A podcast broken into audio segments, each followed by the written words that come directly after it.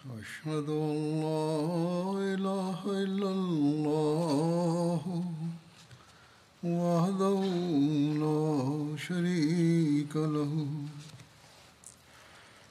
وأشهد أن محمدا عبده ورسوله.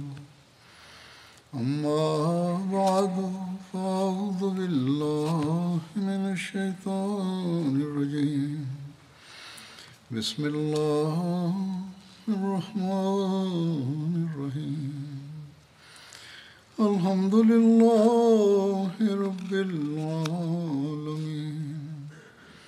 الرحمن الرحيم. مالك يوم الدين. إياك نعبد وإياك نستعين.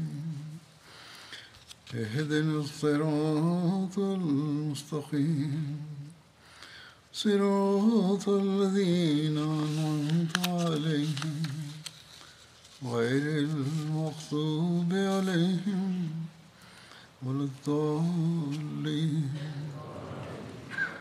റസൂ തിരുമേനി സല്ലല്ലാഹു അലൈഹി വസ്ലമിന്റെ ജീവിതത്തിൽ ബദർ യുദ്ധാവസരത്തിലോ അല്ലെങ്കിൽ അതിന് തൊട്ടടുത്ത ശേഷമോ ഉണ്ടായ സംഭവങ്ങളാണ് അനുസ്മരിച്ചുകൊണ്ടിരിക്കുന്നത്.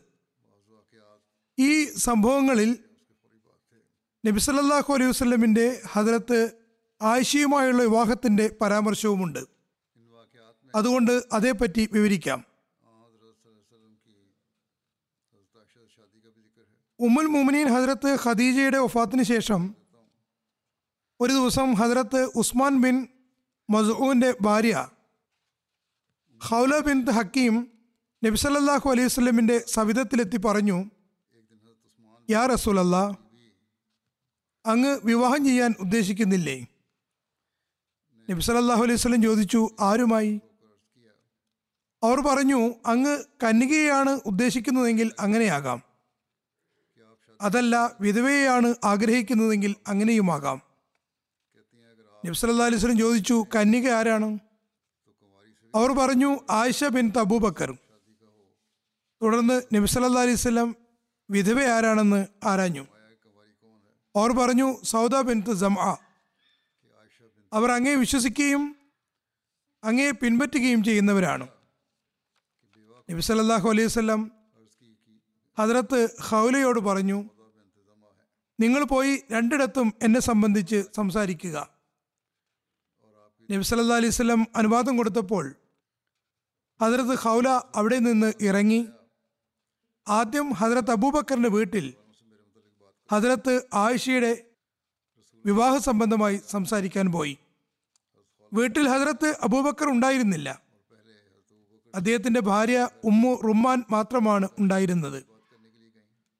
ഹദ്രത്ത് ഹൗല അവർക്ക് ആശംസകൾ നേർന്നുകൊണ്ട് പറഞ്ഞു ഉമ്മു റുമ്മാൻ അള്ളാഹു താങ്കളെ എത്ര നല്ല നന്മകൾ കൊണ്ടാണ് അനുഗ്രഹിച്ചിരിക്കുന്നതെന്ന് നോക്കൂ. അവർ ചോദിച്ചു ഏത് നന്മകൾ? അതിർത്ത് ഹൗല പറഞ്ഞു എന്നെ നബിസലല്ലാഹു അലൈഹി വസ്ലം ആയിഷയുമായുള്ള വിവാഹാലോചനയുമായി അയച്ചിരിക്കുകയാണ്. ഉമ്മർ ഉമ്മാൻ പറഞ്ഞു അങ്ങനെയാണെങ്കിൽ അബൂബക്കർ വരുന്നതുവരെ കാത്തിരിക്കും. കുറച്ചു സമയത്തിനകം ഹജറത്ത് അബൂബക്കർ സിദ്ദീഖ് വീട്ടിലെത്തിയപ്പോൾ ഹജറത്ത് ഹൗല അദ്ദേഹത്തോടും ഉമ്മൂർ ഉമ്മാനോട് പറഞ്ഞ കാര്യങ്ങൾ തന്നെ ആവർത്തിച്ചു. അതിലത്ത് അബൂബക്കർ ചോദിച്ചു ഹൗല ഏത് നന്മയെക്കുറിച്ചാണ് പറയുന്നത്? ഹജറത്ത് ഹൗല പറഞ്ഞു എന്നെ നബിസല്ലാഹു അലൈഹി വസ്ലം ആയിഷയുടെ വിവാഹാലോചനയുമായി താങ്കളുടെ അടുക്കിലേക്ക് അയച്ചിരിക്കുകയാണ്. ഇത് കേട്ടപ്പോൾ ആയിഷയുമായി നബിസല്ലാഹു അലൈഹി വസ്ലമിന്റെ വിവാഹം ശരിയാണോ? നബിസല്ലാ അലൈഹി സ്വലമിന്റെ സഹോദരന്റെ മകളല്ലേ? അദ്ദേഹത്തിന് ഇങ്ങനെ ഒരു ചിന്ത വന്നപ്പോൾ ഹജറത്ത് ഹൗല നബിസല്ലാഹു അലൈഹി സ്വലമിന്റെ സവിധത്തിലെത്തി. ഹജറത്ത് അബൂബക്കർ പറഞ്ഞ കാര്യങ്ങൾ അറിയിച്ചപ്പോൾ നബിസല്ലാഹു അലൈഹി സ്വല്ലം പറഞ്ഞു തിരിച്ചുപോയി അദ്ദേഹത്തോട് പറയൂ ഇസ്ലാമിൽ ഞാൻ നിങ്ങളുടെയും നിങ്ങൾ എന്റെയും സഹോദരനാകുന്നു. നിങ്ങളുടെ മകളുമായി എന്റെ നിക്കാഹ് അനുവദനീയവുമാണ്. ശരീരത്തിൽ അത് തെറ്റല്ല. അങ്ങനെ ഹൗല തിരിച്ചു വന്ന് ഹജറത്ത് അബൂബക്കറിനോട് സംസാരിച്ചപ്പോൾ അദ്ദേഹം കുറച്ചു കാത്തിരിക്കൂ എന്ന് പറഞ്ഞ് പുറത്തേക്കിറങ്ങി. ഹജറത്ത് ഉമ്മുർ ഉമ്മാൻ പറഞ്ഞു മോത്തം ബിൻ അദിയെ തന്റെ മകനു വേണ്ടി ആശയെപ്പറ്റി സംസാരിച്ചിരുന്നു. അള്ളാഹുവാണെ അബൂബക്കർ ഒരു ശബ്ദവും ഇക്കാര്യത്തിൽ ചെയ്തിരുന്നില്ല. അതുകൊണ്ട് സത്യം ചെയ്തത് ലംഘിച്ചു എന്ന പ്രശ്നം ഉദിക്കുന്നില്ല. അങ്ങനെ അദ്ദേഹം മോത്തം ബിൻ അദീന്റെ അടുക്കൽ പോയി. അയാളുടെ അടുക്കൽ അയാളുടെ ഭാര്യ ഉമ്മുൽ ഫത്തിയും ഉണ്ടായിരുന്നു. ആ സ്ത്രീ പറഞ്ഞു ഇബ്നു കഹാഫ നിങ്ങളുടെ വീട്ടിൽ ഞങ്ങളുടെ മകനുമായി വിവാഹം നടത്തിയാൽ നിങ്ങൾ അവനെയും നിങ്ങൾ ഇപ്പോഴുള്ള മതത്തിലേക്ക് മാറ്റില്ലേ? ഹജരത് അബൂബക്കർ മോത്തം ബിൻ അദീനോട് ചോദിച്ചു നിങ്ങളും ഇതുതന്നെയാണോ പറയുന്നത്? അതായത് അദ്ദേഹം ഭാര്യ ഭർത്താക്കന്മാർ രണ്ടുപേരോടും ചോദിച്ചു. അയാൾ പറഞ്ഞു ഞാനും അത് തന്നെയാണ് പറയുന്നത്. ഹജരത്ത് അബൂബക്കർ മോത്തമ്മിന്റെ അടുക്കൽ നിന്ന് വന്നു. അള്ളാഹു ഇത് സംബന്ധിച്ചുണ്ടായിരുന്ന അസ്വസ്ഥതകളെല്ലാം അകറ്റി. അയാൾ മകൻ മുസ്ലിമാകാൻ പറ്റില്ല എന്ന് പറഞ്ഞതോടുകൂടി ആ വിവാഹാലോചന അവിടെ അവസാനിച്ചു.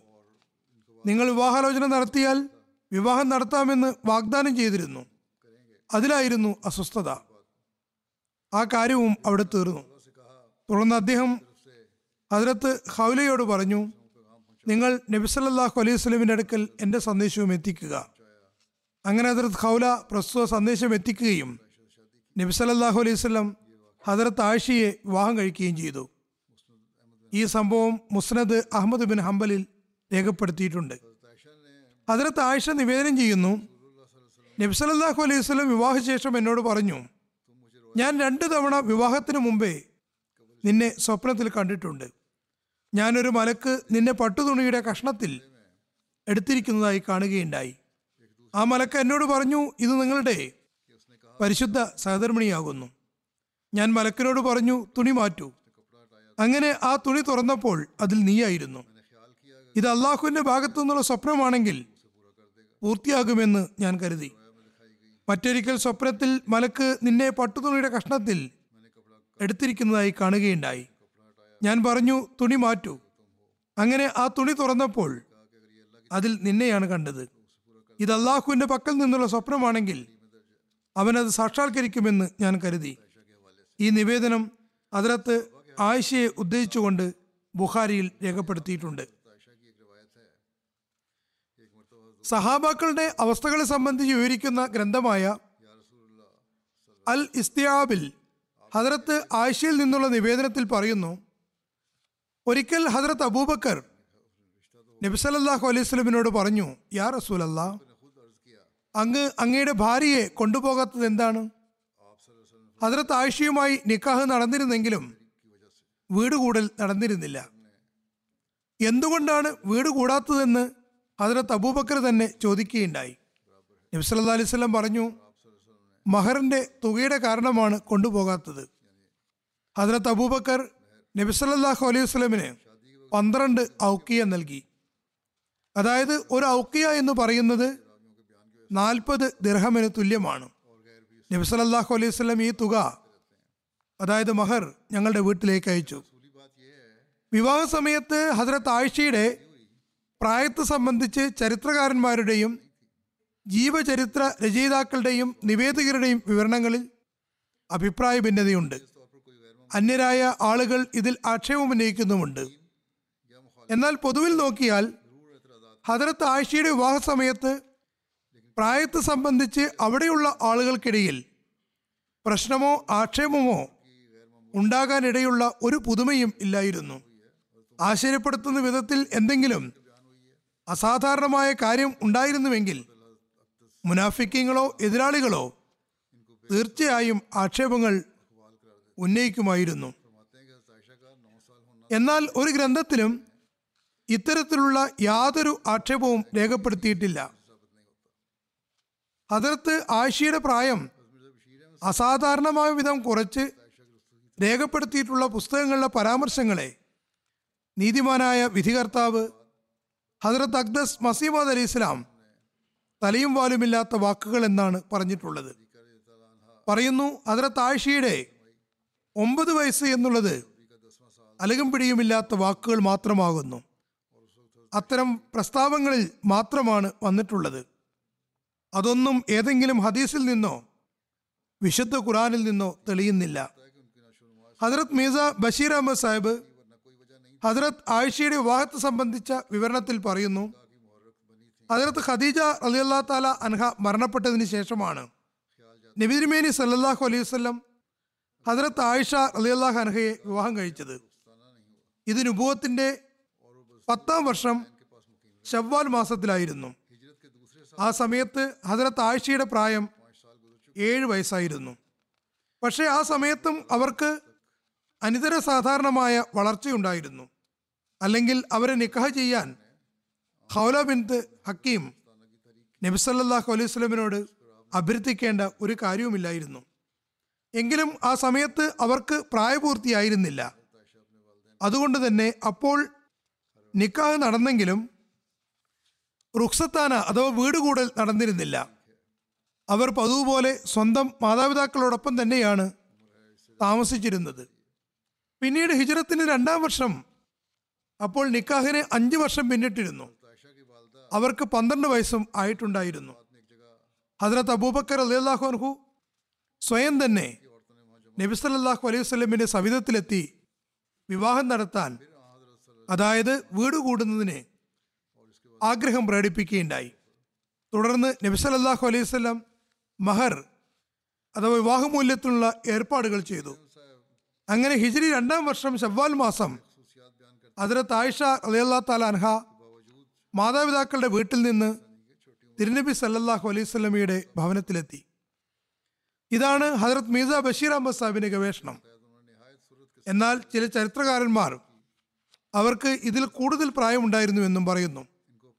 വിവാഹ സമയത്ത് ഹജറത്ത് ആയിഷയുടെ മാതാവ് മദീനയിലെ ഗ്രാമങ്ങളിലെ അസുൻഹ് എന്ന സ്ഥലത്തായിരുന്നു താമസിച്ചിരുന്നത്. അങ്ങനെ അൻസാരികളായ സ്ത്രീകൾ അവിടെ ഒത്തുകൂടി അതിലെ താഴ്ചയെ വിവാഹത്തിന് വേണ്ടി ചമയിച്ചു. തുടർന്ന് നബി സല്ലല്ലാഹു അലൈഹി വസല്ലം സ്വയം അവിടേക്ക് ചെന്നു. അതിനുശേഷം അതിലെ ആയിഷ റളിയല്ലാഹു താലാൻഹ സ്വന്തം വീട്ടിൽ നിന്ന് യാത്രയായി നബീർമേനി സല്ലാഹു അലൈഹി സ്വലമിയുടെ ഭവനത്തിലെത്തി. ഹജരത് മീസ ബഷീർ അഹമ്മദ് സാഹിബ് ഹജറത് ആയിഷയുടെ പ്രത്യേകതകൾ വിവരിച്ചുകൊണ്ട് എഴുതുന്നു. ചെറിയ പ്രായമായിരുന്നിട്ടും ഹസ്രത് ആയിഷയുടെ ബുദ്ധിയും ഓർമ്മശക്തിയും തീഷ്ണമായിരുന്നു. നബിരുമേനി സല്ലാഹു അലൈഹി സ്വലമിയുടെ ശിക്ഷണത്തിൽ അവർ വളരെ പെട്ടെന്ന് തന്നെ അനിതര സാധാരണമായ പുരോഗതി കൈവരിച്ചു. യഥാർത്ഥത്തിൽ അവരെ ചെറിയ പ്രായത്തിൽ നബി സല്ലാഹു അലൈഹി സ്വലം സ്വന്തം ഭവനത്തിൽ കൊണ്ടുവന്നതിന്റെ ഉദ്ദേശം ചെറുപ്പം മുതൽ തന്നെ ഒരു നീണ്ടകാലം തന്റെ കൂടെ നിർത്തിക്കൊണ്ട് അവർക്ക് തന്റെ ആഗ്രഹപ്രകാരം ശിക്ഷണം നൽകാനും ഒരു ന്യായപ്രമാണ വാഹകനായ പ്രവാചകന്റെ പത്നിയുടെ ചുമലിൽ വരുന്ന സങ്കീർണവും മഹത്തരവുമായ ഉത്തരവാദിത്തം ഏറ്റെടുക്കാൻ അവരെ കെൽപ്പുള്ളവരാക്കുകയുമായിരുന്നു. നബ്സലല്ലാഹു അലൈഹി വസല്ലം തീർച്ചയായും ഈ ഉദ്യമത്തിൽ വിജയിക്കുകയുണ്ടായി.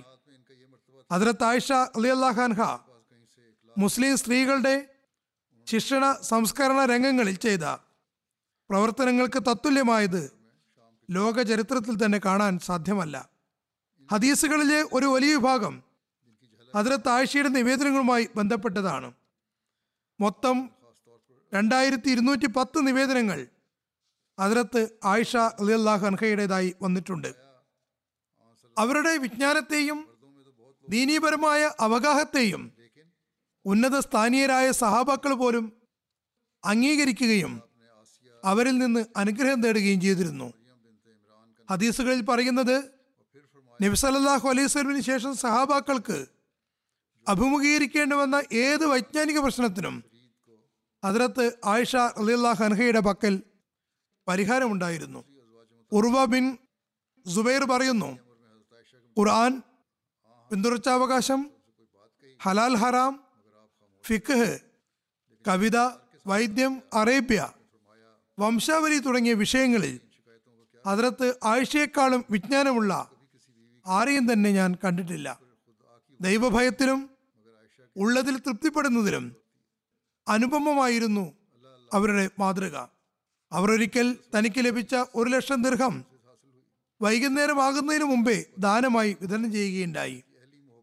വാസ്തവത്തിൽ വീട്ടിൽ രാത്രിക്കുള്ള ഭക്ഷണം പോലും ഉണ്ടായിരുന്നില്ല. നബിസല്ലാഹു അലൈഹി വസ്ലം ഇവിടെ കാലം മുതലേ പ്രകടമായിരുന്ന ഈ സൽഗുണങ്ങൾ കാരണം മറ്റാരേക്കാളും നബിസല്ലാഹു അലൈഹി വസ്ലം അവരെ ഇഷ്ടപ്പെട്ടു. ചില സമയങ്ങളിൽ അവിടുന്ന് പറയുമായിരുന്നു എല്ലാവരിലും വെച്ച് എനിക്ക് ഏറ്റവും കൂടുതൽ ഇഷ്ടം ആയിഷയോടാണ്. ഒരിക്കൽ നബി സല്ലല്ലാഹു അലൈഹി സ്വലം പറഞ്ഞു പുരുഷന്മാരിൽ സമ്പൂർണരായ പലരും ഉണ്ടായിട്ടുണ്ട്. പക്ഷേ സ്ത്രീകളിൽ വളരെ കുറച്ചു പേരെ മാത്രമേ അങ്ങനെ കാണാൻ കഴിയുന്നുള്ളൂ. തുടർന്ന് ഫിറോനിന്റെ ഭാര്യ ആസിയുടെയും മറിയമ്മിൻത്ത് ഇമ്രാന്റെയും പേരുകൾ പരാമർശിച്ചുകൊണ്ട് പറഞ്ഞു അറേബ്യയുടെ ഏറ്റവും ഇഷ്ടഭോജ്യമായ സരീദിന് മറ്റ് ഭക്ഷണങ്ങൾക്ക് മീതെയുള്ള സ്ഥാനം പോലെയാണ് ആയിഷയ്ക്ക് സ്ത്രീകൾക്ക് മേലുള്ള സ്ഥാനം. ഒരിക്കൽ മറ്റ് സഹധർമ്മിണികൾ ഒരു കുടുംബകാര്യത്തിൽ അതിലെ താഴ്ചയെക്കുറിച്ച് നബി സല്ലാ അലൈഹി സ്വലമയോട് എന്തോ പറയുകയുണ്ടായി. ആദ്യം നബിസല്ലാ അലൈഹി സ്വലം ഒന്നും പ്രതികരിച്ചില്ല. പക്ഷേ ആവർത്തിച്ച് പറഞ്ഞപ്പോൾ നബിസല്ലാ അലൈഹി സ്വലം പറഞ്ഞു ഞാൻ നിങ്ങളുടെ ഈ പരാതി എന്തു ചെയ്യാനാണ്? പക്ഷെ ഒരു കാര്യം എനിക്കറിയാം. എനിക്ക് ആയിഷയുടെ വിരിപ്പിലല്ലാതെ മറ്റൊരു ഭാര്യയുടെ വിരിപ്പിലും ഒരിക്കലും എന്റെ റബ്ബിൽ നിന്ന് വഹി ഇറങ്ങിയിട്ടില്ല. സുബാനല്ല ഈ സവിശേഷതയുള്ള അവർ എത്ര പരിശുദ്ധയായ ഭാര്യ. തന്റെ കുടുംബജീവിതത്തിന്റെ നിലവാരം പരിശുദ്ധവും പവിത്രവുമായ ആ ഭർത്താവും എത്ര പരിശുദ്ധൻ. ഹദീസിൽ പറയുന്നു ഹദ്രത്ത് സൗദ റലിയല്ലാ താല അൻഹ നബി സല്ലാ അലൈഹി സ്വലമിനോടൊപ്പമുള്ള തന്റെ ഊഴം ഹദ്രത്ത് ആയിഷ റലിയല്ലാഹ അൻഹയ്ക്ക് നൽകിയിരുന്നു. അങ്ങനെ ഹദ്രത്ത് ആയിഷ റലിയല്ലാ താല അൻഹയ്ക്ക് നബി സല്ലല്ലാഹു അലൈഹി സ്വലമിന്റെ സഹവാസത്തിൽ നിന്ന് അനുഗ്രഹം കരസ്ഥമാക്കാൻ ഇരട്ടി അവസരം ലഭിക്കുകയുണ്ടായി. നബി സല്ലാ അലൈഹി സ്വലം ഹദ്രത്ത് ആയിഷ റലിയല്ലാ താല അൻഹയുടെ ശിക്ഷണ കാര്യത്തിൽ പ്രത്യേകം ശ്രദ്ധിച്ചിരുന്നു. അവരുടെ പ്രായം കുറവുമായിരുന്നു. അവരുടെ കാര്യത്തിൽ പ്രത്യേകം ശ്രദ്ധ ചെലുത്തേണ്ടതും അനിവാര്യമായിരുന്നു. അതുകൊണ്ട് ഊഴത്ത് സംബന്ധിച്ച ഹജറത്ത് സൗദ റലിയല്ലാഹു അൻഹയുടെ അഭിപ്രായം നബിസല്ലാ അലൈഹി അംഗീകരിക്കുകയുണ്ടായി. എങ്കിലും നബിസല്ലാ അലൈഹി കൃത്യമായി ഹജറത്ത് സൗദ റലിയല്ലാ താലാൻഹയുടെ അടുക്കൽ പോവുകയും മറ്റ് ഭാര്യമാരോടുള്ളതുപോലെ അവരുടെ ആവശ്യങ്ങളും പരിഗണിക്കുകയും ചെയ്തിരുന്നു. അദ്ദേഹത്ത് ആയിഷ അലിയല്ലാ താലാൻഹയ്ക്ക് അക്ഷരാഭ്യാസം ഉണ്ടായിരുന്നു എന്ന കാര്യത്തിൽ അഭിപ്രായ വ്യത്യാസമുണ്ട്. ബുഖാരിയിൽ നിന്ന് മനസ്സിലാകുന്നത് അവരുടെ പക്കൽ വിശുദ്ധ ഖുറാനിന്റെ ഒരു കയ്യെഴുത്ത് പ്രതി ഉണ്ടായിരുന്നുവെന്നാണ് അതിലവർ ഒരു ഇറാഖി മുസ്ലിമിനോട് വിശുദ്ധ ഖുറാനിലെ ചില ആയത്തുകളിലെ അക്ഷരത്തെറ്റുകൾ തിരുത്തിക്കുകയുണ്ടായി. ഇതിൽ നിന്ന് മനസ്സിലാകുന്നത് അവർ തീർച്ചയായും വായിക്കാൻ പഠിച്ചിരുന്നുവെന്നാണ്. വിവാഹത്തിന് ശേഷമായിരിക്കാം എഴുതാൻ പഠിച്ചത് എന്നാണ് ബലമായ അനുമാനം. എന്നാൽ ചില ചരിത്രകാരന്മാർ അവർക്ക് എഴുതാൻ അറിയില്ലായിരുന്നുവെന്ന് വിശദീകരിക്കുന്നുണ്ട്. ഹജറത്ത് ആയിഷ അലിയല്ലാ താല അൻഹ നബി സല്ലാ അലൈഹി സ്വലമിയുടെ വഫാത്തിന് ശേഷം ഏകദേശം നാൽപ്പത്തി എട്ട് വർഷം ജീവിച്ചിരുന്നു. ഹിജിരി അമ്പത്തിയെട്ടിൽ റമദാൻ മാസത്തിൽ തന്റെ യഥാർത്ഥ പ്രേമഭാചനത്തിനടുക്കിലേക്ക് യാത്രയായി. അപ്പോൾ അവർക്ക് ഏകദേശം അറുപത്തിയെട്ട് വയസ്സ് പ്രായമുണ്ടായിരുന്നു. ബദറിന് തൊട്ടു ശേഷം നബിസല്ലാഹു അലൈഹി വസ്ലമിന്റെ ജീവിതത്തിലുണ്ടായ മറ്റൊരു സംഭവം നബിസലല്ലാഹു അലൈഹി വസ്ലമിന്റെ മകൾ സൈനബിന്റേതാണ്. അവർ മക്കയിലായിരുന്നു. പിന്നീട് മദീനയിലേക്ക് വന്നു. നബിസല്ലാ അലൈഹി സ്വലമിയുടെ ജാമാതാവ് Abul As bin Rabi Badr യുദ്ധത്തിൽ മുസ്ലിങ്ങളുടെ കൈകളാൽ ബന്ദിയാക്കപ്പെട്ടിരുന്നു. അദ്ദേഹത്തിന്റെ ഭാര്യ മക്കയിലായിരുന്നു. അവർ ഭർത്താവിന്റെ മോചനദ്രവ്യമായി തന്റെ മാതാവ് ഹജരത്ത് ഖദീജ വിവാഹാവസരത്തിൽ നൽകിയ മാല കൊടുത്തുവിട്ടിരുന്നു. ഈ മോചനദ്രവ്യവുമായി വന്നത് അബുല്ലാസിന്റെ സഹോദരൻ അമ്ര ബിൻ റബി ആയിരുന്നു.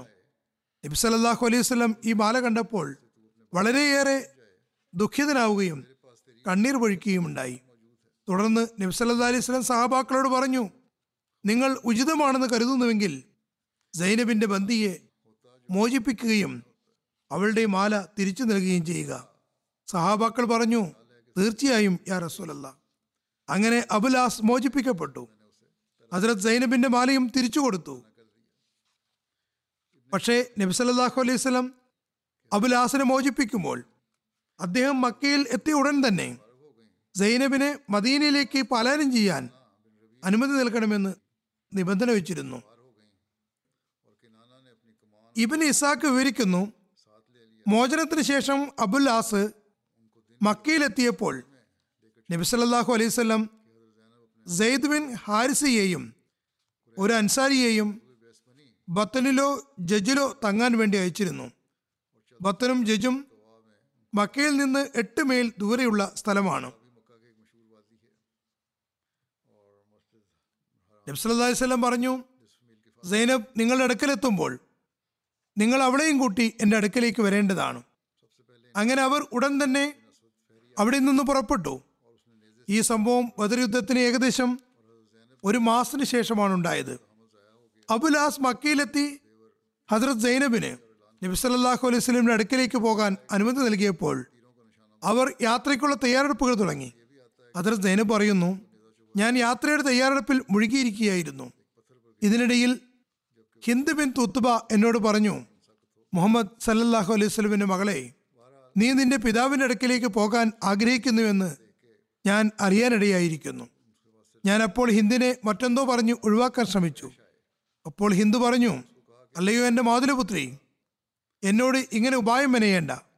നിനക്ക് യാത്രയ്ക്കുള്ള സാധനങ്ങൾ ആവശ്യമുണ്ടെങ്കിൽ അതല്ല നിന്റെ പിതാവിന്റെ അടുക്കൽ എത്തുന്നതിനുള്ള സാമ്പത്തിക സഹായമാണ് ആവശ്യമെങ്കിൽ അതെല്ലാം എന്റെ പക്കലുണ്ട്. അക്കാര്യത്തിൽ എന്നോട് സങ്കോചം കാണിക്കേണ്ട ആവശ്യമില്ല. സ്ത്രീകളുടെ ഹൃദയങ്ങളിൽ പുരുഷന്മാരുടെ മനസ്സിലുള്ളതുപോലെ വെറുപ്പും വിദ്വേഷവും ഒന്നുമില്ല. ഹജറത് സൈനബ് പറയുന്നു അവൾ എന്നോട് ഈ കാര്യങ്ങളെല്ലാം ആത്മാർത്ഥമായി പറഞ്ഞു എന്നാണ് ഞാൻ മനസ്സിലാക്കിയത്. പക്ഷേ ഞാൻ അവളെ ഭയപ്പെട്ടിരുന്നതിനാൽ ഞാൻ അവളെ ഒഴിവാക്കാൻ ശ്രമിക്കുകയാണുണ്ടായത്. അതിനുവേണ്ടി ഉപായം മെനയുകയും ചെയ്തു. ഇബന് ഇസാക്ക് പറയുന്നു ഹജറത്ത് സൈനബ് യാത്രാ തയ്യാറെടുപ്പുകൾ പൂർത്തിയാക്കി കഴിഞ്ഞപ്പോൾ അബുലാസിന്റെ സഹോദരൻ കിനാന ബിൻ റബി യാത്രയ്ക്കുള്ള സവാരി ഏർപ്പാടാക്കി. കിനാന തന്റെ അമ്മും വില്ലുകളുമായി കൂടെ പുറപ്പെട്ടു. പകൽ വെളിച്ചത്തിൽ ഹസരത് സൈനബിനെ പല്ലക്കിലിരുത്തി യാത്ര ആരംഭിച്ചു. കുറേശികൾക്കിടയിൽ ഇതിനെ സംബന്ധിച്ച് ചർച്ച ചർച്ചയുണ്ടായപ്പോൾ അവർ അന്വേഷണവുമായി ഇറങ്ങിത്തിരിച്ചു. അങ്ങനെ അവർ സീ തവിയിൽ അവരെ കണ്ടുമുട്ടി. സീ തവി മക്കയിലുള്ള ഒരു താഴ്വരയാകുന്നു. ഇത് മസ്ജിദ് ഹറാമിൽ നിന്ന് അരമയിൽ ദൂരെയാണ് സ്ഥിതി ചെയ്യുന്നത്. ഏതായാലും അവരുടെ ഭാഗത്തു നിന്ന് ഏറ്റവും ആദ്യം ഹിബാർ ബിൻ അസ്ബദ് ഫഹരി വന്നു. കുന്തം കൊണ്ട് യാത്രാമുഖത്തെ ഭയപ്പെടുത്താൻ തുടങ്ങി. ഹസ്രത്ത് സൈനബ് ഗർഭിണിയായിരുന്നു. അവരുടെ ഗർഭം അലസിപ്പോയി. അവരുടെ ഭർത്തൃ സഹോദരൻ അമ്പ് പുറത്തെടുത്ത് ആരെങ്കിലും തന്റെ അടുക്കൽ വന്നാൽ അമ്പുകൾക്ക് ഇരയാക്കുമെന്ന് വിളംബരപ്പെടുത്തുകയും ചെയ്തു. ഒരു നിവേദനത്തിൽ പറയുന്നു ഹിബാർ യാത്രാമൃഗത്തെ അമ്പുകൊണ്ട് ആക്രമിച്ചപ്പോൾ ഹജറത് സൈനബ് അതിനു മുകളിൽ നിന്ന് ഒരു കല്ലിലേക്ക് വീഴുകയുണ്ടായി. അവർ ഗർഭിണിയായിരുന്നു. അവരുടെ ഗർഭം അലസുകയും ചെയ്തു. ഈ സംഭവങ്ങളെല്ലാം കണ്ടപ്പോൾ ആളുകൾ അവരുടെ അടുത്ത് നിന്ന് പിന്മാറി. തുടർന്ന് അബൂ സുഫിയാനും കുറേശി മൂപ്പന്മാരും വന്ന് അയാളോട് പറഞ്ഞു കുട്ടി അമ്പയ്യരുത് ഞങ്ങൾക്ക് നിന്നോട് സംസാരിക്കാനുണ്ട്. അങ്ങനെ അയാൾ അമ്പയത്ത് നിർത്തി. അബൂ സുഫിയാൻ പറഞ്ഞു നിങ്ങൾ ഈ ചെയ്തത് ശരിയല്ല. വളരെ തുറസായ നിലയിൽ ഈ സ്ത്രീയെയും കൊണ്ട് പുറപ്പെട്ടിരിക്കുന്നു. വാസ്തവത്തിൽ നിനക്ക് ഞങ്ങളുടെ പ്രയാസത്തെയും മുഹമ്മദ് സല്ലാ അലൈഹി പ്രവർത്തനങ്ങളെയും സംബന്ധിച്ച് നല്ലപോലെ അറിയാം. നീ മുഹമ്മദ് സല്ലാ അലൈഹി സ്വലം മകളെ ഇങ്ങനെ തുറന്ന നിലയിൽ കൊണ്ടുപോവുകയാണെങ്കിൽ ജനങ്ങൾ അത് ഞങ്ങളുടെ ദൈന്യതയും നിന്ദ്യതയുമായി ഗണിക്കുന്നതാണ്. അത് ഞങ്ങൾക്ക് ക്ഷീണം ചെയ്യും. അദ്ദേഹം പറഞ്ഞു എന്റെ ജീവിതമാണ് സത്യം. നമുക്ക് അവരെ തടയേണ്ട യാതൊരു കാര്യവുമില്ല. അവർക്കതിൽ രോഷമോ അമർഷമോ ഇല്ല. പക്ഷേ ഇപ്പോൾ നിങ്ങൾ അവരെ തിരിച്ചു കൊണ്ടുപോരുക. അങ്ങനെ അവസ്ഥകൾ നന്നാകുകയും ശാന്തമാകുകയും ചെയ്യുമ്പോൾ ഞങ്ങൾ അവളെ തിരിച്ചു കൊണ്ടുവന്നു എന്ന് ജനങ്ങൾക്ക് ബോധ്യപ്പെടുകയുമായാൽ നീ അവളെ ആരും അറിയാതെ അവളുടെ പിതാവിന്റെ അടുക്കിലേക്ക് എത്തിക്കുക. അങ്ങനെ കിനാന ഈ പദ്ധതി അനുസരിച്ച് തന്നെ പ്രവർത്തിച്ചു. ഇബിന് ഇസാക്ക് പറയുന്നു ഹദ്രത് സൈനബ് മൂന്ന് നാല് ദിവസം മക്കയിൽ തങ്ങി. കിംവദന്തികളെല്ലാം അവസാനിച്ചപ്പോൾ രാത്രി സമയത്ത് ആരും അറിയാതെ ഹദ്രത് സൈനബിനെ ഹദ്രത് സെയ്ദിന്റെയും അദ്ദേഹത്തിന്റെ കൂട്ടുകാരനെയും ഏൽപ്പിച്ചു. അവർ രാത്രി നേരത്ത് ഹജറത് സൈനബിനെ നബിസലല്ലാഹു അലൈഹി സ്വലമിന്റെ അടുക്കൽ എത്തിച്ചു. ഇമാം ബൈഹക്കി ഹജ്രത്ത് ആയിഷയിൽ നിന്ന് ഹജ്രത് സൈനബ് മക്കയിൽ നിന്ന് വന്ന സംഭവം വിവരിച്ചുകൊണ്ട് പറയുന്നു നബിസലല്ലാഹു അലൈഹി വസല്ലം തന്റെ മോതിരം ഹജ്രത് സൈനബിന് ഹാരിസയ്ക്ക് നൽകിക്കൊണ്ട് ഹജ്രത് സൈനബിനെ കൊണ്ടുവരുന്നതിന് വേണ്ടി മക്കയിലേക്ക് പറഞ്ഞയച്ചു. അദ്ദേഹം ബുദ്ധിപൂർവം ഈ മോതിരം ഒരു ആട്ടിടയൻ മുഖേന ഹജ്രത് സൈനബിന്റെ അടുക്കലേക്ക് എത്തിച്ചു. ഹജ്രത് സൈനബ് പ്രസ്തുത മോതിരം തിരിച്ചറിയുകയും ഇതാരാണ് നിനക്ക് നൽകിയതെന്ന്? അയാളോട് ചോദിക്കുകയും ചെയ്തു. അയാൾ പറഞ്ഞു മക്കയുടെ പുറത്ത് ഒരാളാണ് എനിക്കിത് നൽകിയത്. തുടർന്ന് ഹജറത്ത് സൈനബ് രാത്രി മക്കയിൽ നിന്ന് പുറത്തേക്കിറങ്ങി. അയാൾക്ക് പിന്നിൽ യാത്ര ചെയ്ത് മദീനയിൽ എത്തുകയുമുണ്ടായി. അലൈഹി വസല്ലം ഇങ്ങനെ പറയുമായിരുന്നു സൈനബ് എന്റെ പെൺമക്കളിൽ ഏറ്റവും ശ്രേഷ്ഠയാകുന്നു. ഞാൻ കാരണം അവൾക്ക് ഒരുപാട് പ്രയാസങ്ങൾ അനുഭവിക്കേണ്ടി വന്നിട്ടുണ്ട്. ഹജറത് മിർസ ബഷീർ അഹമ്മദ് സാഹിബ് തന്റെ സീറത്ത് ഖാത്തമുൻ നബീൻ എന്ന ഗ്രന്ഥത്തിൽ ഈ സംഭവത്തെ വിവരിച്ചുകൊണ്ട് എഴുതുന്നു. നബി സല്ലല്ലാഹു അലൈഹി സ്വലം രൊക്കം ഫിദിയ വാങ്ങുന്നതിന് പകരമായി അബുലാസിനോട് മക്കയിലെത്തി സൈനബിനെ മദീനയിലേക്ക് അയക്കണമെന്ന നിബന്ധനയാണ് വെച്ചത്. അങ്ങനെ ഒരു വിശ്വാസിയുടെ ആത്മാവ് അവിശ്വാസികളുടെ ഭവനത്തിൽ നിന്നും മോചിതമായി. കുറച്ചു കഴിഞ്ഞപ്പോൾ അബുലാസും മുസ്ലിമായി മദീനയിലേക്ക് ഹിജറത്ത് ചെയ്തു വന്നു. അങ്ങനെ ഭാര്യ ഭർത്താക്കന്മാർ വീണ്ടും ഒരുമിച്ച് കൂടി. ഹസ്രത് സൈനബിന്റെ ഹിജറത്തിനെ കുറിച്ച് നിവേദനത്തിൽ പറയുന്നു അവർ മക്കയിൽ നിന്ന് മദീനയിലേക്ക് പുറപ്പെട്ടപ്പോൾ ചില കുറേശികൾ അവരെ ശക്തി ചെലുത്തി തിരിച്ചു കൊണ്ടുപോകാൻ ആഗ്രഹിച്ചു. അവർ അതിനെ വിസമ്മതിച്ചപ്പോൾ ഒരു ദുർഭകൻ ഹിബാർ ബിൻ അസ്വദ് വളരെ മൃഗീയമായ നിലയിൽ അവരെ കുന്തം കൊണ്ട് ആക്രമിച്ചു. അതേ തുടർന്നുണ്ടായ ഭയവും ദുഃഖവും കാരണം അവരുടെ ഗർഭം അലസുകയാണ് ഉണ്ടായത് മാത്രമല്ല ആ സമയത്തുണ്ടായ ദുഃഖഭാരം കാരണം അതിനുശേഷം പിന്നീട് ഒരിക്കലും അവർക്ക് ആരോഗ്യം വീണ്ടെടുക്കാനും കഴിഞ്ഞില്ല. ഒടുവിൽ ഈ ക്ഷീണം നിമിത്തം അവർ അകാലത്തിൽ മരണപ്പെടുകയും ചെയ്തു. ഇപ്പോൾ ഞാൻ ഇത്ര മാത്രമേ പറയുന്നുള്ളൂ. ഇനി ഞാൻ ഒരു ദുവാക്ക് വേണ്ടി പറയാൻ ആഗ്രഹിക്കുകയാണ്. അത് ഇപ്പോഴുള്ള ലോകസ്ഥിതിയെക്കുറിച്ചുള്ളതാണ്. കഴിഞ്ഞ ഏതാനും ദിവസമായി ഹമാസും ഇസ്രായേലും തമ്മിൽ യുദ്ധം നടക്കുകയാണ്. അത് കാരണം ഇരുപക്ഷത്തുമുള്ള സ്ത്രീകളും കുട്ടികളും വൃദ്ധന്മാരും യാതൊരു വ്യത്യാസവുമില്ലാതെ കൊല്ലപ്പെട്ടുകൊണ്ടിരിക്കുന്നു. കൊല്ലപ്പെടുകയും ചെയ്തിരിക്കുന്നു. ഇസ്ലാം യുദ്ധാവസരത്തിൽ പോലും സ്ത്രീകളെയോ കുട്ടികളെയോ യുദ്ധത്തിൽ പങ്കെടുക്കാത്തവരെയോ വധിക്കാൻ അനുമതി നൽകുന്നില്ല. ഇക്കാര്യത്തിൽ നബി സല്ലാ അലൈഹി വസല്ലം വളരെ കണിശമായ പാഠങ്ങൾ നൽകിയിട്ടുണ്ട്. ലോകം പറയുന്നതും ചില വസ്തുതകളും ഈ യുദ്ധത്തിന് ആരം കുറിച്ചത് ഹമാസാണെന്നും ഇസ്രായേലി പൗരന്മാർ വ്യത്യാസമേതുമില്ലാതെ കൊല്ലപ്പെട്ടു എന്നും പറയുന്നു. അതിനു മുമ്പ് ഇസ്രായേൽ പട്ടാളം ഇങ്ങനെ എത്രയധികം നിരപരാധികളായ ഫലസ്തീനികളെ കൊന്നൊടുക്കുന്നു എന്നത് മറ്റൊരു കാര്യമാണ്. പക്ഷേ മുസ്ലിങ്ങൾ എപ്പോഴും ഇസ്ലാമിക അധ്യാപനം അനുസരിച്ച് പ്രവർത്തിക്കേണ്ടതാണ്. ഇസ്രായേലുകാരുടെയും പട്ടാളത്തിന്റെയും ഇത്തരം കാര്യങ്ങളെ പരിഹരിക്കുന്നതിന് മറ്റ് മാർഗങ്ങൾ ഉണ്ടായിരുന്നു. അനുവദനീയമായ യുദ്ധമാണെങ്കിൽ പോലും അത് പട്ടാളക്കാരുമായാണ് ചെയ്തേണ്ടിയിരുന്നത് പക്ഷേ സ്ത്രീകളെയും കുട്ടികളെയും നിരപരാധികളെയും അല്ല കുറിമാനമാക്കേണ്ടിയിരുന്നത് ഈ നിലയ്ക്ക് ഹമാസിന്റെ നീക്കം തികച്ചും തെറ്റായിരുന്നു. അത് ഗുണത്തേക്കാളേറെ ദോഷമാണ് ഉണ്ടാക്കിയത് ഏതായാലും അതിനുള്ള ശിക്ഷയോ യുദ്ധമോ ഹമാസിനെതിരെ മാത്രമാകേണ്ടതായിരുന്നു. അത് ശരിയായ ആർജവും ധൈര്യവുമുള്ള പ്രതികരണമാകുമായിരുന്നു. എന്നാൽ ഇപ്പോൾ ഇസ്രായേൽ സർക്കാർ ചെയ്യുന്നതും വളരെ ഭയാനകമാണ്. ഈ കാര്യങ്ങൾ ഉടനെ അവസാനിക്കുമെന്ന് തോന്നുന്നില്ല.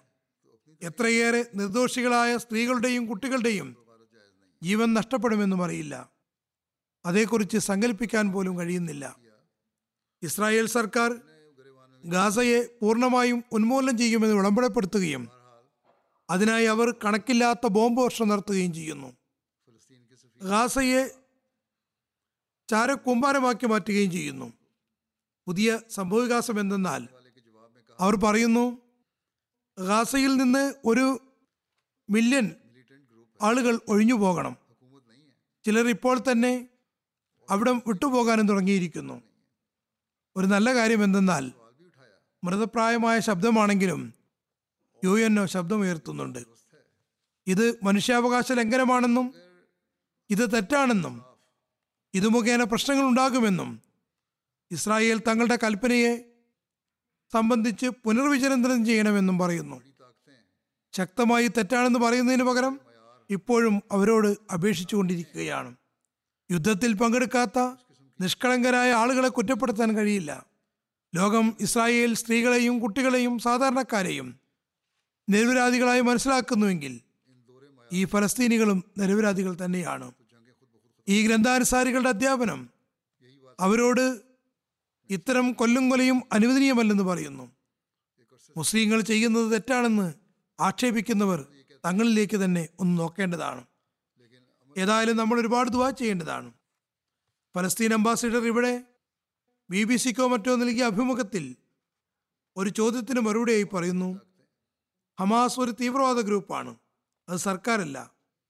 ഫലസ്തീൻ സർക്കാരിന് അവരുമായി യാതൊരു ബന്ധവുമില്ല. അതോടൊപ്പം അദ്ദേഹം ഒരു ചോദ്യം ഉന്നയിക്കുകയുണ്ടായി. യഥാർത്ഥ നീതി നടപ്പിൽ വരുത്തിയിരുന്നെങ്കിൽ ഇതൊന്നും സംഭവിക്കില്ലായിരുന്നു. വൻശക്തികൾ തങ്ങളുടെ ഇരട്ടത്താപ്പ് ഇല്ലാതാക്കിയാൽ ഇത്തരം അശാന്തിയും യുദ്ധങ്ങളും ഒരിക്കലും സംഭവിക്കുന്നതല്ല. ആയതിനാൽ ഈ ദ്വിമുഖ നിലപാടുകൾ അവസാനിപ്പിക്കുക. അങ്ങനെയായാൽ യുദ്ധങ്ങൾ സ്വയം ഇല്ലാതാകുന്നതാണ്. ഈ കാര്യങ്ങളെല്ലാം ഇസ്ലാമിക അധ്യാപനങ്ങളുടെ വെളിച്ചത്തിൽ ഞാൻ കുറേ കാലമായി പറഞ്ഞുകൊണ്ടിരിക്കുകയാണ്. അവർ മുന്നിലിരുന്ന് ഇതൊക്കെ ശരിയാണ് സമ്മതിക്കുന്നുവെങ്കിലും പ്രവൃത്തിപഥത്തിൽ കൊണ്ടുവരാൻ തയ്യാറാകുന്നില്ല. ഇപ്പോൾ വൻ ശക്തികളും പാശ്ചാത്യ ശക്തികളും നീതിയെ ഒരു ഭാഗത്തേക്ക് മാറ്റിവെച്ച് ഫലസ്തീനികൾക്ക് മേൽ ആക്രമണം നടത്താൻ ഒന്നിക്കുകയാണ്. എല്ലാ ഭാഗത്തും സൈന്യങ്ങളെ അയക്കുന്നതിനെ കുറിച്ചുള്ള ചർച്ചകളാണ് നടക്കുന്നത്. മർദ്ദിതരുടെ ചിത്രങ്ങൾ കാണിച്ചുകൊണ്ട് ഇങ്ങനെയെല്ലാം ആക്രമണങ്ങൾ നടക്കുന്നു എന്ന് പറയുന്നു. തെറ്റായ വാർത്തകൾ മാധ്യമങ്ങൾ കൊടുക്കുന്നു. ഒരു ദിവസം വന്ന വാർത്തയിൽ ഇസ്രായേലി സ്ത്രീകൾക്കും കുട്ടികൾക്കും വളരെ പരിതാപകരമായ അവസ്ഥയാണെന്ന് കാണിച്ചിരുന്നു. അടുത്ത ദിവസം തന്നെ അതൊന്നും ഇസ്രായേലികളുടേതല്ലെന്നും എല്ലാം യഥാർത്ഥത്തിൽ ഫലസ്തീനികളുടേതാണെന്നും മനസ്സിലായി. എന്നാൽ ഇക്കാര്യത്തിൽ മാധ്യമങ്ങൾ ഖേദം പ്രകടിപ്പിക്കുകയോ സഹാനുഭൂതി പ്രകടിപ്പിക്കുകയോ ചെയ്യുന്നില്ല. കയ്യൂക്കുള്ളവൻ കാര്യക്കാരൻ എന്ന നിലയിൽ പ്രവർത്തിക്കുന്നു. ലോകം സാമ്പത്തിക ശക്തികൾക്ക് മുന്നിൽ പ്രണമിക്കുകയാണ്. കാര്യങ്ങൾ വിശകലനം ചെയ്യുകയാണെങ്കിൽ വൻ ശക്തികൾ ഈ യുദ്ധം തണുപ്പിക്കുന്നതിന് പകരം ആളിക്കത്തിക്കാനാണ് ശ്രമിക്കുന്നതെന്ന് കാണാം. അവർ യുദ്ധം അവസാനിപ്പിക്കാൻ ആഗ്രഹിക്കുന്നില്ല. ഒന്നാം ലോകമഹായുദ്ധത്തിന് ശേഷം യുദ്ധങ്ങൾക്ക് അറുതി വരുത്താൻ വൻ ശക്തികൾ ലീഗ് ഓഫ് നേഷൻസ് ഉണ്ടാക്കിയിരുന്നു. പക്ഷേ നീതി പാലിക്കാത്തതും തങ്ങളുടെ മേൽക്കോയ്മ സ്ഥാപിക്കാൻ ശ്രമിക്കുന്നതും കാരണം അത് പരാജയപ്പെട്ടു. പിന്നെ രണ്ടാം ലോകമഹായുദ്ധം ഉണ്ടായി ഏഴ് കോടിയിലധികം ജീവനുകളാണ് അതിൽ നഷ്ടപ്പെട്ടത്. ഇപ്പോൾ യു എന്നിന്റെ സ്ഥിതിയും ഇതുതന്നെയാണ് ലോകത്ത് നീതി നടപ്പാക്കാനും മർദ്ദിതരെ സഹായിക്കാനും യുദ്ധങ്ങൾ അവസാനിപ്പിക്കാനുമാണ് ഇതുണ്ടാക്കിയത്. പക്ഷേ ഈ കാര്യങ്ങളൊന്നും വിദൂരമായി പോലും കാണത്തില്ല എല്ലാവരും സ്വാർത്ഥലാഭം മാത്രമാണ് ലക്ഷ്യമാക്കുന്നത്. ഇനി ഈ അനീതി മൂലം യുദ്ധമുണ്ടാവുകയാണെങ്കിൽ സാധാരണക്കാർക്ക് അതിന്റെ ഭവിഷ്യത്തിനെ കുറിച്ച് ചിന്തിക്കാൻ പോലും സാധ്യമല്ല. വൻ ശക്തികൾക്കും അറിയാം.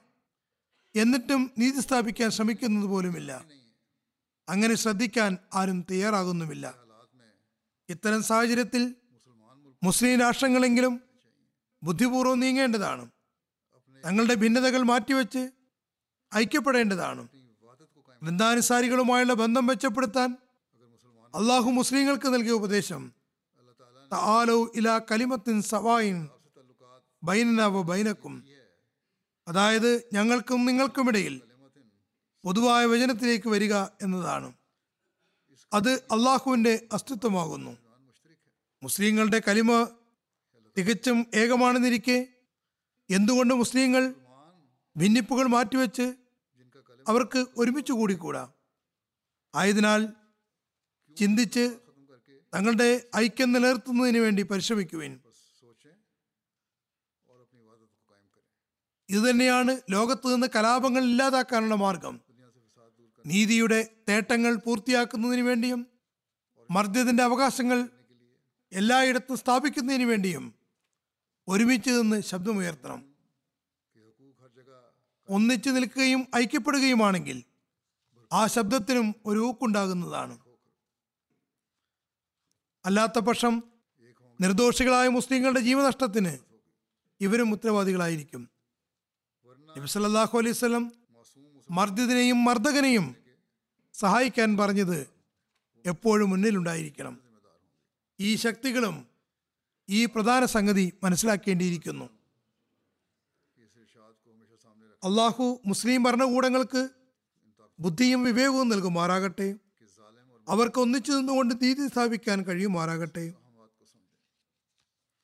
അവൻ ലോകശക്തികൾക്കും ലോകത്തെ നാശത്തിലേക്ക് തള്ളിയിടുന്നതിന് പകരം അവരെ രക്ഷിക്കാൻ ശ്രമിക്കാനും തങ്ങളുടെ അഹങ്കാരത്തിൽ അഭിരമിക്കുന്നത് തങ്ങളുടെ ഉദ്ദേശ ലക്ഷ്യമാകാതിരിക്കാനും അവർക്ക് ബുദ്ധിയും വിവേകവും നൽകുമാറാകട്ടെ. നാശം സംഭവിക്കുമ്പോൾ ഈ ശക്തികൾ പോലും സുരക്ഷിതരായിരിക്കില്ലെന്ന് എപ്പോഴും ഓർമ്മ വേണം. ഏതായാലും നമ്മുടെ പക്കൽ ദുആ എന്ന ആയുധം മാത്രമാണുള്ളത്. അത് അഹമ്മദികൾ നേരത്തേതിലും അധികമായി ഉപയോഗപ്പെടുത്തണം. ഗാസയിൽ ചില അഹമ്മദി വീടുകളും വലയത്തിലാണുള്ളത്. അള്ളാഹു അവരെയും എല്ലാ നിരപരാധികളായ മർദ്ദിതരെയും സംരക്ഷിക്കുമാറാകട്ടെ. അള്ളാഹു ഹമാസിനും ബുദ്ധി നൽകുമാറാകട്ടെ. അവർ സ്വന്തം ആളുകൾക്ക് മേൽ ദ്രോഹം ചെയ്യുന്നതിന്റെ ഉത്തരവാദികളാകാതിരിക്കട്ടെ. ആരെയും ദ്രോഹിക്കാതിരിക്കട്ടെ. അള്ളാഹു വൻ ശക്തികൾക്കും ഇരുപക്ഷത്തെയും നീതിയുടെ തേട്ടങ്ങൾ നിറവേറ്റിക്കൊണ്ട് സമാധാനം സ്ഥാപിക്കുന്നവരാകാനും ഒരു ഭാഗത്തേക്ക് മാത്രം ചായായതയും മറ്റുള്ളവരുടെ അവകാശങ്ങൾ ധ്വംസിക്കാതെയും അക്രമത്തിലും നീതിയിലും മുന്നോട്ട് ഗമിക്കാതിരിക്കാനും സൗഭാഗ്യം നൽകുമാറാകട്ടെ. ലോകത്ത് ശാന്തിയും സമാധാനവും പുലർന്നു കാണാൻ അള്ളാഹു നമുക്ക് തോഫിക്ക് നൽകുമാറാകട്ടെ. നമസ്കാരത്തിന് ശേഷം ഞാൻ രണ്ട് ജനാസ നമസ്കരിപ്പിക്കുന്നതാണ്. അതിലൊന്ന് ജനാസ ഹാസിറാണ് ജനാസ വന്നില്ലേ? ജനാസ ഹാസിർ ഡോക്ടർ ബഷീർ അഹമ്മദ് ഖാൻ സാഹിബിന്റെതാകുന്നു. ഇദ്ദേഹം യു കെയിലെ മസ്ജിദ് ഫസൽ ഹൽക്കിയിലാണ് താമസിച്ചിരുന്നത്. കഴിഞ്ഞ ദിവസം തൊണ്ണൂറ്റി രണ്ടാമത്തെ വയസ്സിൽ ഒഫാത്തായി ഇന്നാലില്ലാഹി വ ഇന്നാ ഇലേഹി റാജീവൂൻ ഇദ്ദേഹം ഹസരത് മസീമദ് അലി സഹാബി ഹസരത് മീർ അഹമ്മദ് സാഹിബ് റലിള്ളാഹുനുഹുവിന്റെ ദൗഹിത്രനും സഹദ് ജമാഅത്തിലെ മുൻ അമീർ ഹസരത് ഖാദി മുഹമ്മദ് യൂസുഫ് സാഹിബിന്റെ ജാമാതാവും പിഷാവറിലെ വക്കാസ് ഖാൻ സാഹിബിന്റെ പുത്രനുമായിരുന്നു. പരേതൻ നമസ്കാരത്തിലും നോമ്പിലും കൃത്യനിഷ്ഠയുള്ളയാളും ഖിലാഫത്തിനോട് അഗാധമായ വിശ്വാസമുള്ളയാളും സാധു സംരക്ഷകനും ആത്മാർത്ഥതയുള്ള അഹമ്മദിയും ആയിരുന്നു.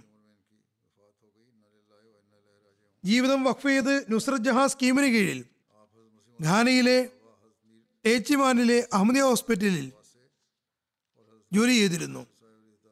അവിടെ അദ്ദേഹത്തിന് കുറച്ചു കാലം സേവനത്തിന് അവസരം ലഭിച്ചു. ഘാനയിൽ നിന്ന് തിരിച്ചു വന്ന ശേഷം ഇസ്ലാമാബാദിലെ ഗ്രാമീണ പ്രദേശങ്ങളിൽ അഹമ്മദി ഡോക്ടർമാരോടൊപ്പം മെഡിക്കൽ ക്യാമ്പ് സംഘടിപ്പിക്കാൻ അവസരം ലഭിച്ചിട്ടുണ്ട്. അദ്ദേഹം യു കെയിലേക്ക് മാറിയപ്പോൾ അതത് ഖലീഫത്തുൽ മസീർ ആബിന്റെ കാലത്ത് ജുമാ ഖുത്തുബകൾ പരിവേഷപ്പെടുത്താനും സംക്ഷേപം തയ്യാറാക്കാനുമുള്ള സേവനവും വളരെ നല്ല രീതിയിൽ കൃത്യമായി ശ്രദ്ധാപൂർവം ചെയ്തിരുന്നു. വിശുദ്ധ ഖുർആൻ ശ്രദ്ധാപൂർവം പാരായണം ചെയ്യുമായിരുന്നു. തന്റെ മക്കൾക്ക് തർജമ പഠിപ്പിച്ചു കൊടുക്കുകയും ചെയ്തിട്ടുണ്ട്. ചെറിയ പ്രായത്തിൽ അതിർത്ത് മുസ്ലിം മോദിന്റെ അനുഗ്രഹീത കാലഘട്ടത്തിൽ നീണ്ടകാലം കാതിയാനിൽ വന്ന് സമയം ചെലവഴിക്കാൻ അവസരം ലഭിച്ചിട്ടുണ്ട്. ഹജറത്ത് മുസ്ലിം മോദിന്റെ നിരവധി പ്രഭാഷണങ്ങൾ അദ്ദേഹത്തിന് മനഃപ്പാടമായിരുന്നു അതുപോലെ ഹജറത്ത് മസീമദ് അലി ഇസ്ലാമിന്റെ ഗ്രന്ഥങ്ങളിലെ പല ഉദ്ധരണികളും പദ്യങ്ങളും അദ്ദേഹം ഹൃദ്യസ്ഥമാക്കിയിരുന്നു. പരേതൻ മൂസിയായിരുന്നു. സന്തപ്ത കുടുംബത്തിൽ ഭാര്യയെ കൂടാതെ ഒരു മകനും ആറ് പെൺമക്കളുമുണ്ട്. ജാമാതാവ് ഡോക്ടർ മുസ്ലിം മാദ്രോബി സാഹിബ് പറയുന്നു അദ്ദേഹം കൃത്യമായി തയ്ച്ചത് അനുഷ്ഠിച്ചിരുന്നു. വളരെ നിഷ്കളങ്കനായ വിശ്വാസിയായിരുന്നു. മുത്തക്കിയും ധീരനുമായിരുന്നു. ഖിലാഫത്തിനോടും ജമാഅത്തിനോടും അനിതര സാധാരണമായ സ്നേഹബന്ധമായിരുന്നു. ഞാൻ അദ്ദേഹത്തിൽ നിന്നാണ് ഖലീഫുമാരോടുള്ള അഗൈതവമായ സ്നേഹബന്ധം എന്താണെന്ന് പഠിച്ചത്. അദ്ദേഹത്തിന് തബ്ലീഗിൽ നല്ല താല്പര്യമുണ്ടായിരുന്നു. അതിനുള്ള ഒരു അവസരവും നഷ്ടപ്പെടുത്തിയിരുന്നില്ല. മുസ്ലിം സാഹിബ് പറയുന്നു ഞാൻ സിറിയയിലും ജോർഡാനിലുമായിരുന്നപ്പോൾ എന്റെ അടുത്ത് വരുമ്പോഴെല്ലാം വളരെ വേഗം അയൽവാസികളുമായി സൗഹാർദ്ദത്തിലാകുന്നതും എന്റെ ഗാർഡുകളുമായും ജീവനക്കാരുമായും നല്ല ബന്ധമുണ്ടാക്കി അവർക്ക് ജമാഅത്തിനെ കുറിച്ച് പറഞ്ഞു കൊടുക്കുന്നതും ഞാൻ കണ്ടിട്ടുണ്ട്. അദ്ദേഹത്തിന്റെ ഭാര്യ സുബൈദ സാഹിബ് പറയുന്നു മൂന്നാം ഖിലാഫത്ത് കാലത്ത് നുസ്രത് ജഹാൻ സ്കീമിന് കീഴിൽ അദ്ദേഹത്തിന് പശ്ചിമ ആഫ്രിക്കയിൽ പോകാൻ കൽപ്പന ലഭിച്ചപ്പോൾ പരിപൂർണ അനുസരണയോടുകൂടി ഉടൻ തന്നെ പോകാനുള്ള തയ്യാറെടുപ്പുകൾ ആരംഭിച്ചു. അദ്ദേഹം വളരെ ത്വരിതഗതിയിൽ തയ്യാറെടുപ്പ് നടത്തുന്ന കണ്ടപ്പോൾ ഞാൻ പോലും അത്ഭുതപ്പെട്ടുപോയി. ഞങ്ങളുടെ മകൾക്ക് രണ്ട് മാസമായിരുന്നു പ്രായം.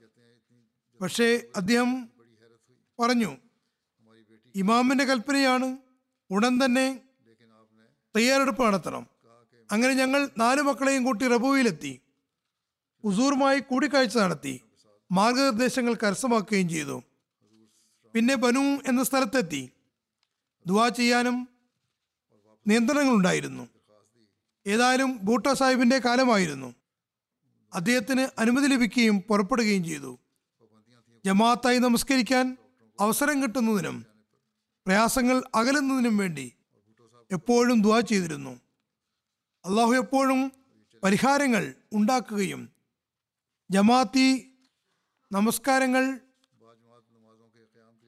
അനുഷ്ഠിക്കാൻ തൗഫീക്ക് നൽകുകയും ചെയ്തിരിക്കുന്നു.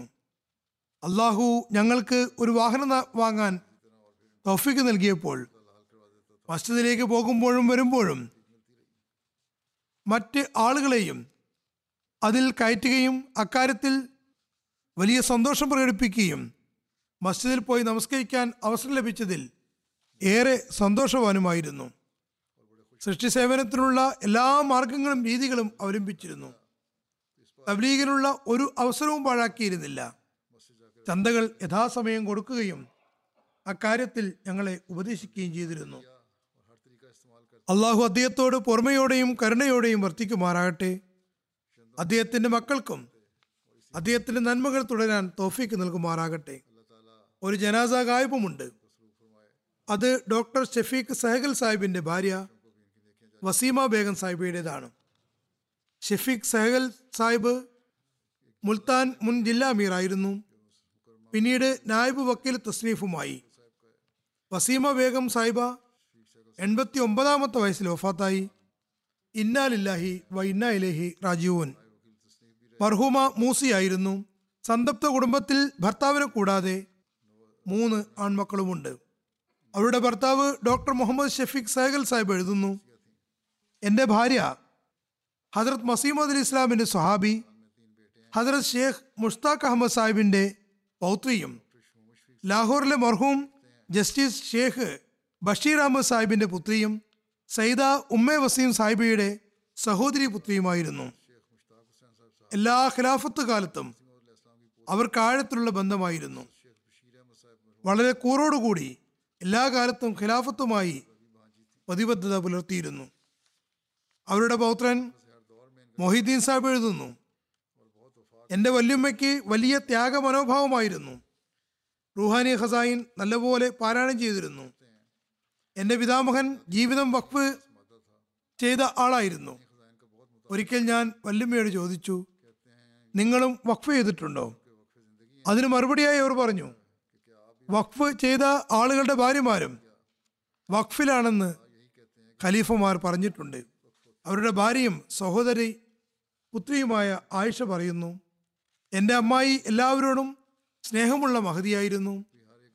അവർ ലജ്നയുടെ പ്രതിജ്ഞയിലുള്ള ഞാൻ എന്റെ ജീവനെയും സമ്പത്തിനെയും സമയത്തെയും സന്തതികളെയും ത്യാഗം ചെയ്യാൻ സദാ സന്നദ്ധയായിരിക്കുമെന്നതിന്റെ ജീവൽ പ്രതീകമായിരുന്നു.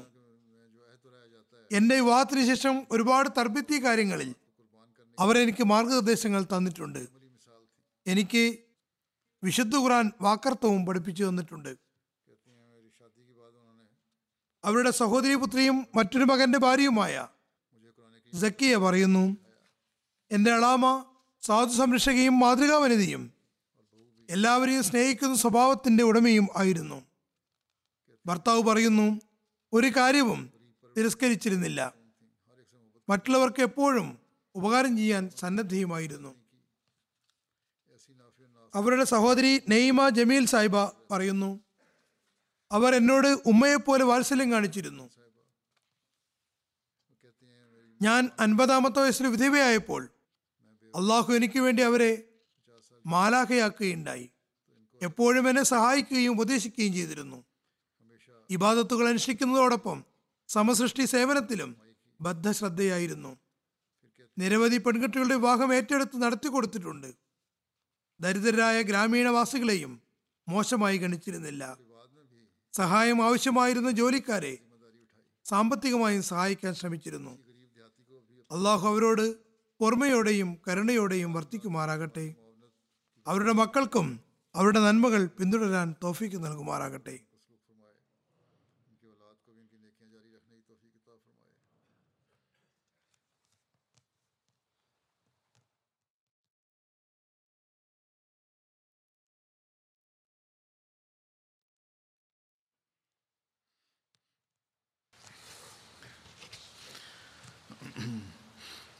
الحمد لله الحمد لله نحمده ونستعينه ونستغفره ونؤمن به ونتوكل عليه ونعوذ بالله من شرور أنفسنا ومن سيئات أعمالنا.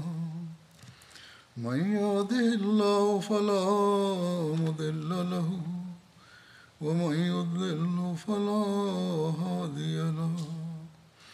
ونشهد أن لا إله إلا الله ونشهد أن محمدا عبده ورسوله. عباد الله رحمكم الله.